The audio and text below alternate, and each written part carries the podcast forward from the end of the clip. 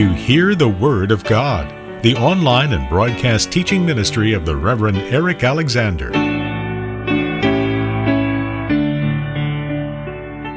Chapter 31 of Isaiah, providentially as it happens, does quite remarkably gather together some of the great themes of the teaching of Isaiah that we have been taken up with from the beginning. One of the very best recent writers on Isaiah is a man called John Oswalt from the United States. And he says that the great question which is posed from Isaiah 7 right through to Isaiah 39 is the question, whom shall God's people trust? Whom shall God's people trust? And he remarks that the great difference between various companies of God's people in history and companies of God's people in the contemporary world is determined by this question those whose confidence and trust is placed absolutely in God. That is, in the words of verse 1, who look to the Holy One of Israel and seek help from the Lord. And those whose secret confidence is somewhere else. In the wisdom of men, in human resources, in material things, or whatever. Now, this is certainly what we have been found to be one of the main keynotes of the message God sent Isaiah to bear to Judah. Let me give you some random examples of that so that you can see it through the text. Indeed, it begins before chapter 7. For example, in chapter 2, at verse 22, Isaiah's plea at the end of that particular section is stop trusting in man who has but a breath in his nostrils. Of what account is he, asks Isaiah. Chapter 8, verses 17 and 19. I'm going to be asking you to look at various different places this evening, so you will be kept awake at least looking through your Bible. Chapter 8, verses 17 and 19. I will wait for the Lord who is hiding his face from the house of Jacob. I will put my trust in him. Then verse 19, when men tell you to consult mediums and spiritists who whisper and mutter, should not a people inquire of their God? In other words, why is it that we are not inquiring of God, drawing near to Him, looking to the Holy One of Israel, putting our trust in the Lord? Chapter 10, verse 20, the same note in that day. Now, this is the day of grace, the day of God's coming and blessing upon them. In that day, the remnant of Israel, the survivors of the house of Jacob, what will they be marked by? What is the great mark of the remnant of God's people? The survivors of the house of Jacob will no longer rely on him who struck them down, but will truly rely on the Lord, the Holy One of Israel. So it goes on through the whole of this section, chapter 20, verses 5 to 6.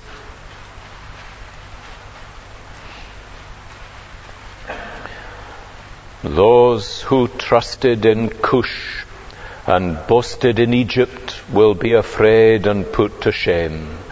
In that day, the people who live on this coast will say, See what has happened to those we relied on, those we fled to for help and deliverance from the king of Assyria. See what has happened to those we relied on. The people who live in that way will be put to shame. Two more. Chapter 25, verse 9.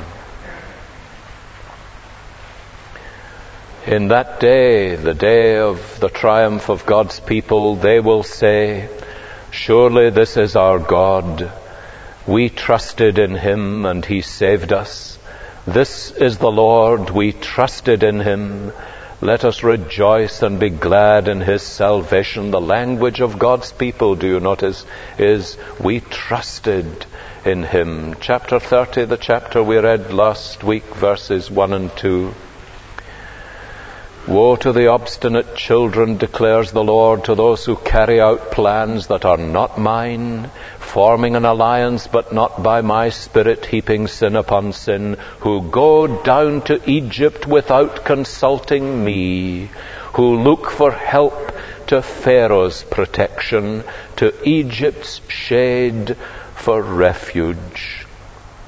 That is, instead of trusting the Lord, they have gone to Egypt for protection.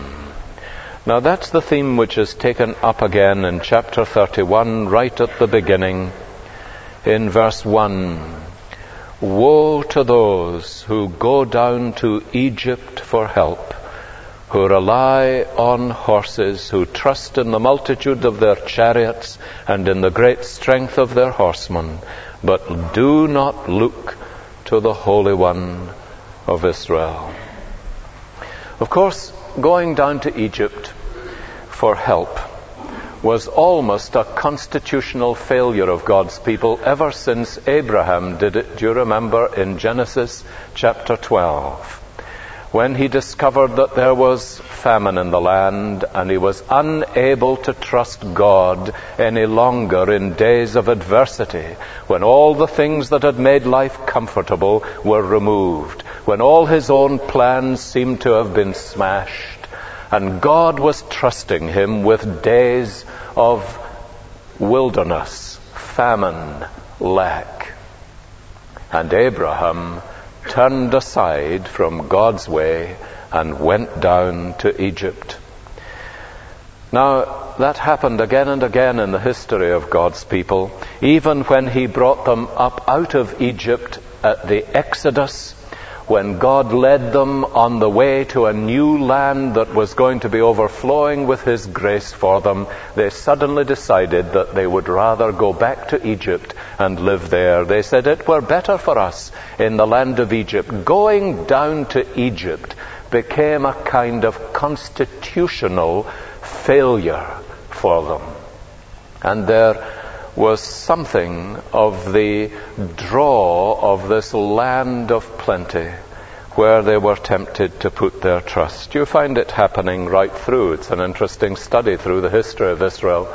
Solomon did the same thing when he cemented an alliance with Pharaoh by marrying his daughter.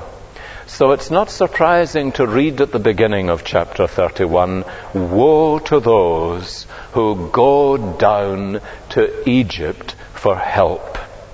Because Egypt stood for everything that was separated from the promises and the riches and the grace of God. And God's people again and again went down to Egypt for help.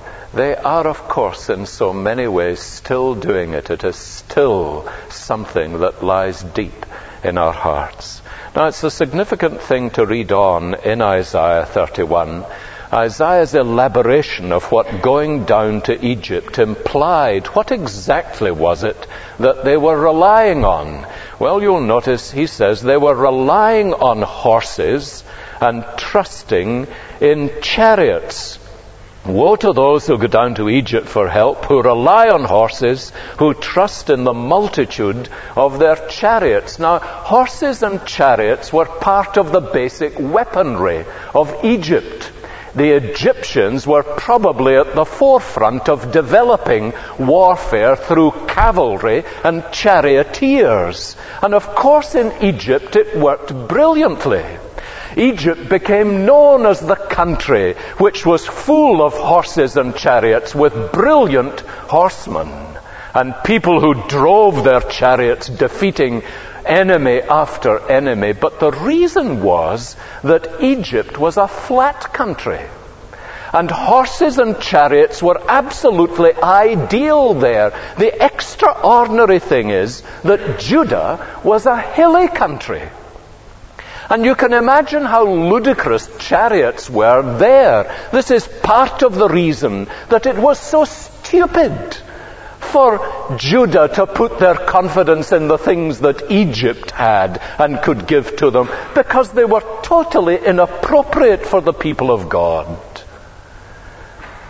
In fact, rather interestingly, Later on in chapter 36, verses 8 and 9, you'll find that one of the Syrian leaders, um, the field commander, uh, tells Hezekiah in verses 8 and 9 of chapter 36, Come now, make a bargain with my master, the king of Assyria. I will give you 2,000 horses if you can put riders on them. In other words, do you notice what he is saying is, what use are they going to be for you? You are not that kind of people. It's rather like some primitive country wanting an atomic war, war weapon which they could not begin to understand how to use. And they were putting their confidence, therefore, not only in something that God had not led them into, but into something which was absolutely and incredibly stupid. And the people of Israel were foolish as they listened to the counsel of some who urged them not to look to the Holy One of Israel or seek help from the Lord, but to put their trust in horses and rely on the multitude of their chariots. It was a particular folly which is taken up again and again in Scripture. In the Psalms, for example, do you know that marvelous verse in Psalm 20, verse 7? Some trust in chariots, some in horses, but we will trust in the name of the Lord our God. Now, this is the distinctive of the people of God. Some trust in chariots, some in horses, but we will trust in the name of the Lord our God. Now, Isaiah's message is very simple, really. A, it is wise to trust in the Lord and to live your life on that basis. B, it is foolish to trust in the flesh and to live your life on that basis. Now, this dual message is really the message of chapter 31. It is wise to trust in the Lord and to allow that principle to dictate the whole of the way you live and think and set your priorities and order your days. Secondly, it is foolish. And history, the history of God's people down through the years has proved it again and again. To put your confidence in man or in the flesh and to live your life on that basis. Now, he gives us two reasons, and the reasons are first, the frailty of men, and secondly, the greatness of God. Let's just look at um, how Isaiah works this out. The introduction is in verse 1. Woe to those who go down to Egypt for help who rely on horses, who trust in the multitude of their chariots and in the great strength of their horsemen, but do not look to the Holy One of Israel or seek help from the Lord. Now, the reason it is wisdom to trust the Lord and foolishness to trust in the flesh is first of all the frailty of men Notice how he summarizes that in verse 3. The Egyptians are men and not God. Their horses are flesh and not spirit. Now, flesh really doesn't carry the sinful implications that flesh has in the New Testament, where in Galatians 5 Paul speaks about the works of the flesh.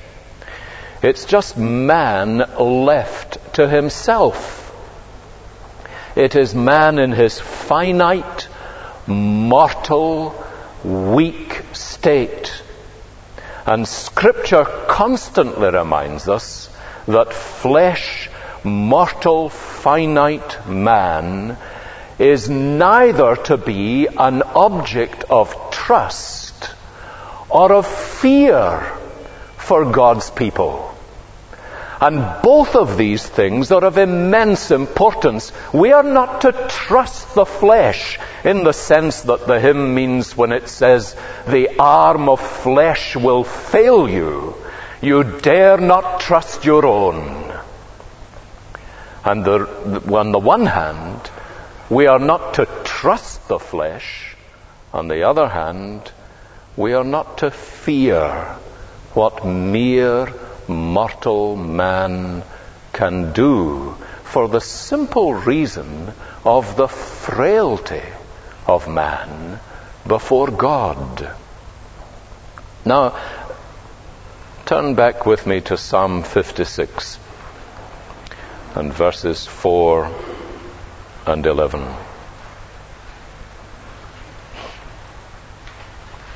Well, let's say verse 3 or verse 1. Psalm 56 at the beginning. Be merciful to me, O God, for men hotly pursue me. All day long they press their attack. My slanderers pursue me all day long. Many are attacking me in their pride. That's the psalmist's position, you see. He experiences mortal men attacking him, slandering him, pressurizing him. He experiences what it is to be in the midst of pressure. And he is afraid. And then in verse 3 he says, When I am afraid, I will trust in you, in God, whose word I praise. In God I trust. I will not be afraid. What can mortal man do to me? Now, do you see this dual argument that the scripture brings before us? Because of man's frailty and mortal weakness, he is not a safe object of trust. And on the other hand, when he becomes your enemy, he is not an object to fear.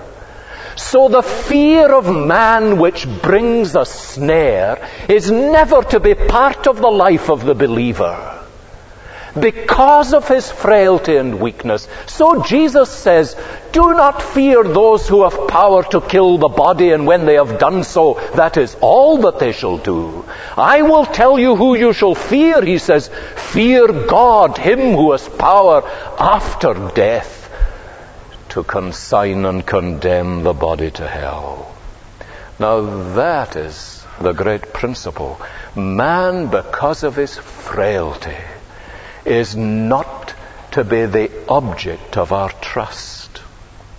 You get the same thing in Psalm 146 and verse 3. It's a theme that runs all the way through the Psalms, but you will notice it in Psalm 146, verse 3. Do not put your trust in princes, in mortal men who cannot save. Now that's the same principle and it's enormously important, you know. Uh, the Egyptians, Isaiah is saying, are creatures. They are men, not God. They are limited by nature, not unlimited and supernatural. They are men, not God. Their horses are flesh, not spirit. And it's an enormous importance to us to grasp that we dare not trust human flesh. I remember at a particularly important time of my own life reading part of Andrew Bonar's uh, life. You remember Andrew Bonar who wrote the memoir of Robert Murray M'Cheyne of Dundee. And Bonar ministered here in Glasgow in Finnieston. Do you know that church building, sort of uh, Greek facade on the outside, which has inscribed on Hebrew above it still, He who winneth souls is wise. And Andrew Bonar was one of the greatest winners of souls in the last century in this city and had a most extraordinary ministry.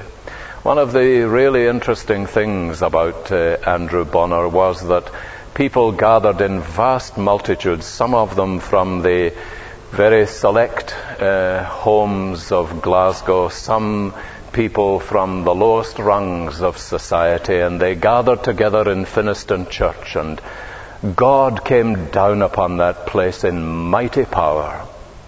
Many people were greatly indebted under God to Andrew Bonar's ministry, and the result was in these strange days that you found masses of children called after him, you know. So you got Andrew Bonar Smith, Andrew Bonar Brown, Andrew Bonar so and so, and they all called their children Andrew Bonar, especially in, in Finnieston. They used to say whenever there were baptisms, it was nine out of ten, it would be Andrew Bonar McGilligan or something like that. Well, Andrew Bonar died one day, as mortal men do of course, sometimes forget, but he did. He died. And uh, because it was such a big event, there was a great placard on the news hoarding uh, on the street. And uh, there was a man who had been converted under Bonar and had been blessed through his ministry, shepherded through his life, and guided out of all kinds of disasters by Bonar. And he went away into Kelvingrove Park and he could scarcely walk and scarcely see for the anguish that he was in. What on earth was he going to do? If the truth were told, he really had almost begun to worship the man. And uh, in these days, there were nannies in Glasgow. I don't know if there are any nannies left in Glasgow, but there were, and they were wheeling their prams through Kelvingrove Park. And as he walked along, one of the nannies had a pram. with two children in it. One of them was uh, beginning to lean over and donk the other one and uh, was almost on top of it. And just as he was passing, he believed afterwards in the providence of God. The nanny reached forward and said to one of the children, Now don't you lean on Andrew Bonar.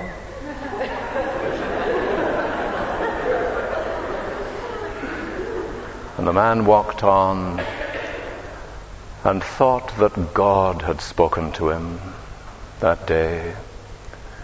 And he went home and bowed before God and said, The Lord gave and the Lord has taken away. Blessed be the name of the Lord. But it is in the Lord that I trust and on Him that I lean. Because you see, the simple truth is, whoever the man may be, we all of us, my brothers and sisters, we all of us at some stage are a disappointment to each other. Every idol has feet of clay. And the vital thing is that your trust is in the Lord and not in man. At every level of life that you care to apply that truth, in every sphere that it's possible to apply it, it's vital to apply it. Put not your trust in princes. Some trust in chariots, some in horses, but we will trust in the name of the Lord our God. Now it's because of the frailty of man that God presses upon Isaiah the folly of trusting in Egypt. The Egyptians are men, not God. Their horses are flesh, and not spirit. But the second reason is the greatness of God. The frailty of man is the first great reason for not putting your trust in men but in God. And the other great reason, and the greater, of course, is the surpassing greatness of God. Think, says Isaiah, of his wisdom, for example. In verse 2, he is speaking about those who have trusted in the multitude of their chariots and in the great strength of their horsemen, who did not look to the Holy One of Israel or seek help from the Lord. Yet, verse 2, he says, He too is wise. Now that, of course, is really sarcasm, a jibe at those who had advised going down to Egypt for help. If you look back at chapter 5 of Isaiah and verse 21, you will notice the warning that he has given to those who uh, wanted to make their plans without God and called evil good and good evil. He says in 521, Woe to those who are wise in their own eyes and clever in their own sight. And then again in chapter 19, he has the same concern. Chapter 19 at verse 11. The officials of Zoan are nothing but fools. The wise counselors of Pharaoh gave senseless advice. How can you say to Pharaoh, I'm one of the wise men, a disciple of the ancient kings? Where are your wise men now? That is the wisdom of the world, you see, has been brought to nothing by God. This is what Paul is speaking about in 1 Corinthians chapter 1. The wisdom of God brings the wisdom of man down to nothing. Where are your wise men now? Let them show you and make known what the Lord Almighty has planned against Egypt and so on. Now says Isaiah, God is really quite wise too, you know. That's the sarcasm of verse 2. He knows how to throw human plans into chaos and how to cause disaster. Indeed, it is with him that wisdom begins. Notice what he says in verse 2 Yet he too is wise and can bring disaster. Wisdom begins with God. That's one of the great lessons of Isaiah. Um, do you remember the same kind of sarcasm in Job chapter 38. Do you know Job 38? The first time God speaks in the book of Job, the Lord answered Job out of the storm.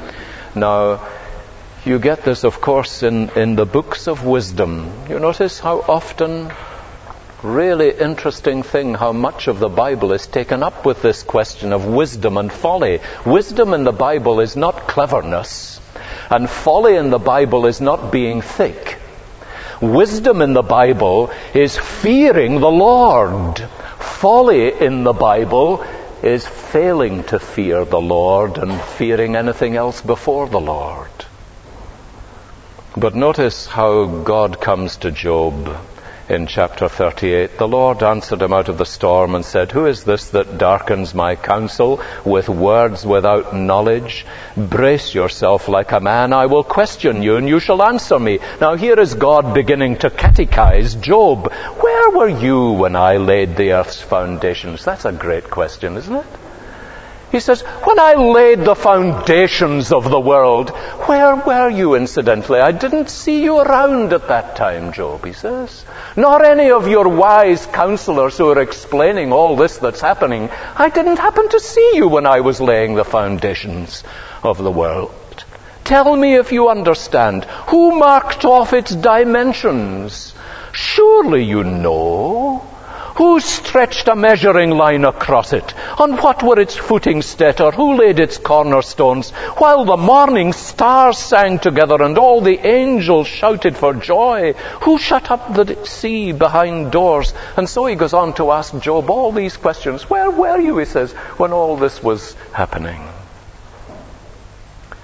And the question, of course, again is one of irony and sarcasm. And Isaiah is using the same figure. He too is wise, he says. Wisdom begins with God, and it begins with fearing Him. That is, with obeying Him and trusting Him.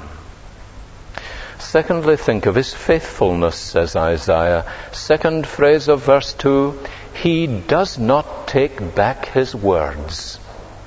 That is, He means exactly what He says. He will fulfill His promises and His threats. So think of His faithfulness he never, never utters an idle word, unlike men and women. You know, the princes of these foreign nations in whom Judah was so inclined to trust, they would utter threats in all directions, fume and steam. But they would go back on their words, just as people do today, you know, in so many senses. But God never, ever goes back on His word. Therefore, we are to trust Him, not only because He is perfect wisdom, but because He's perfectly reliable. Where do you find somebody in the world in Isaiah's day or ours who is perfectly reliable. That is, you can trust them everywhere and every moment. You never find a flaw in their character. God is like that. That's why it's so stupid not to trust Him. Think of His power, Isaiah says in verse 3. Well, look at verse 2. He will rise up against the house of the wicked, against those who help evil doers. But notice, the Egyptians, verse 3, are men and not God. Their horses are flesh and not spirit. When the Lord stretches out his hand, all he has to do, in other words, is just to stretch his hand out. Then he who helps will stumble, that's the Egyptians, and he who is helped, that's the Judeans, will fall. Both will perish together. This is what the Lord says to me, says Isaiah. Now you'll notice in verses 4 and 5 how the power of God makes him a total terror to his foes and a total protection to his own people. Notice these two beautiful figures. Did you get them when we were reading it through? The lion and the bird. Now, if you think of it, C.S. Lewis, incidentally, has got hold of this better than anybody. When in his Narnia books, you know, he has got the lion who roars through Narnia, and the voice of the lion makes everybody tremble. Now listen to what Isaiah says about the lion. Somebody told me, uh, rightly or wrongly, this was where uh, the Narnia idea of li- the lion was born. I don't know. This is what the Lord says to me, verse 4 As a lion growls, a great lion over his prey, and you'll get the picture. The lion has got some prey and is about to consume it. And though a whole band of shepherds is called together against him, he is not frightened by their shouts or disturbed by their clamor. You can imagine the lion and all the shepherds, puny in their weakness by comparison. They gather around, make a noise, beat with their sticks. They're wanting the lion to let the prey go. But the lion is not interested in them, really. They come near to him and another growl and they've run back home. And it's this picture of God like that, you see.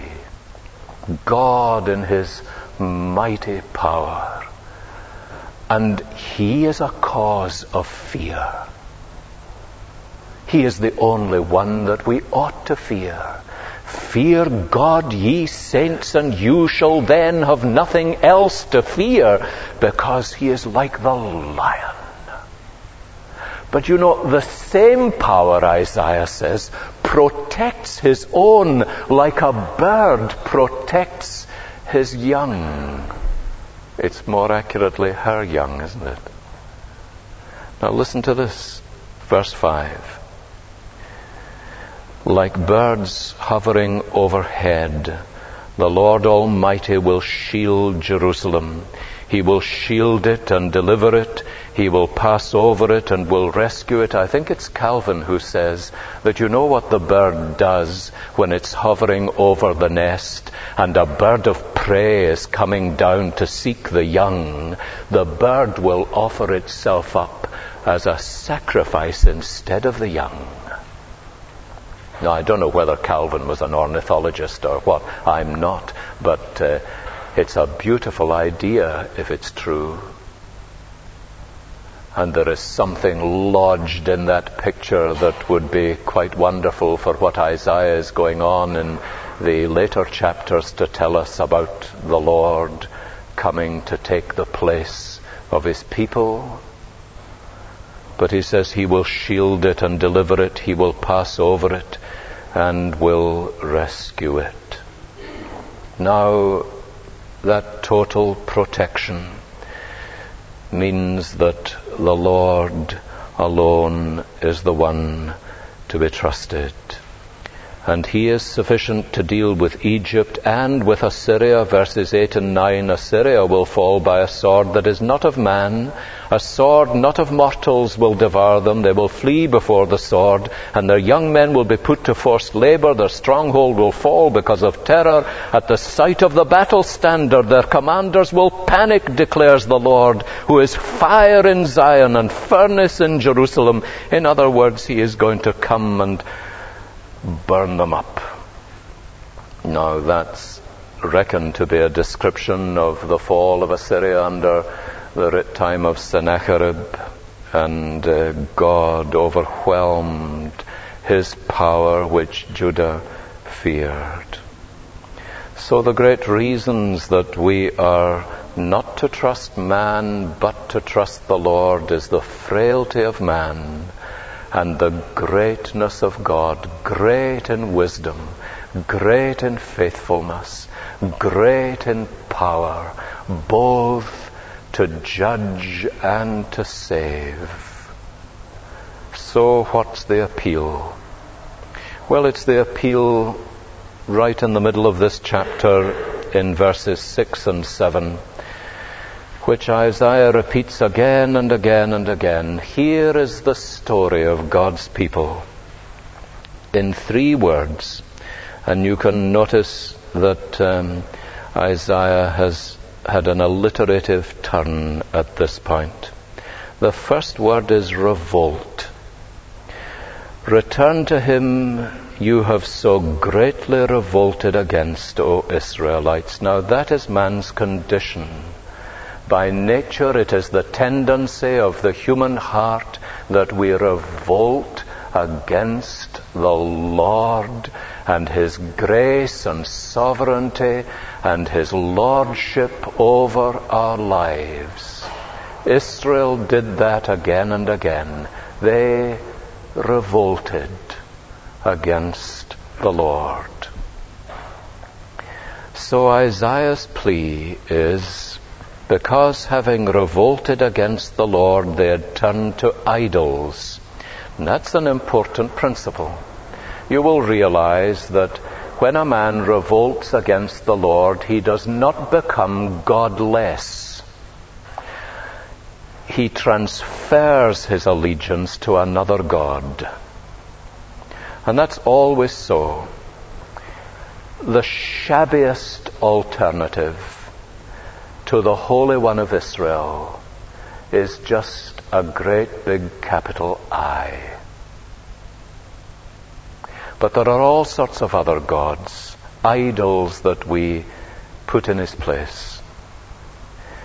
Isaiah speaks about them in verse 7. In that day, every one of you will reject the idols of silver and gold. And there's the second word. Revolt is the first. Reject is the second.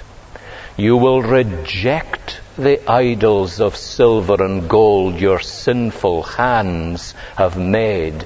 You have revolted against the Lord. The answer to that revolt is a rejection of the idols. That is biblical repentance, of course. It is a turning from them, a putting away of idols from us.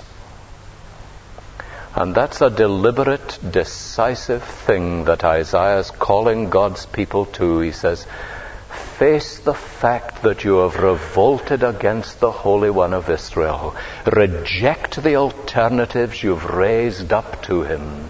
And then the third word at the beginning of verse 6 return to him. So there is a revolt, there is a rejection, and there is a return. Return to him you have so greatly revolted against. And you cannot avoid the picture here in Isaiah 31 and throughout the whole of the prophecy of God waiting, of God hovering like a protective bird over his own people so that he might keep them for himself. And yet they have rebelled against him and turned from his ways and preferred other gods. And Isaiah says, Return. Return to Him and trust Him. It's that appeal that runs the whole way through the prophecy, right to the very end. And we will find it coming again and again and again.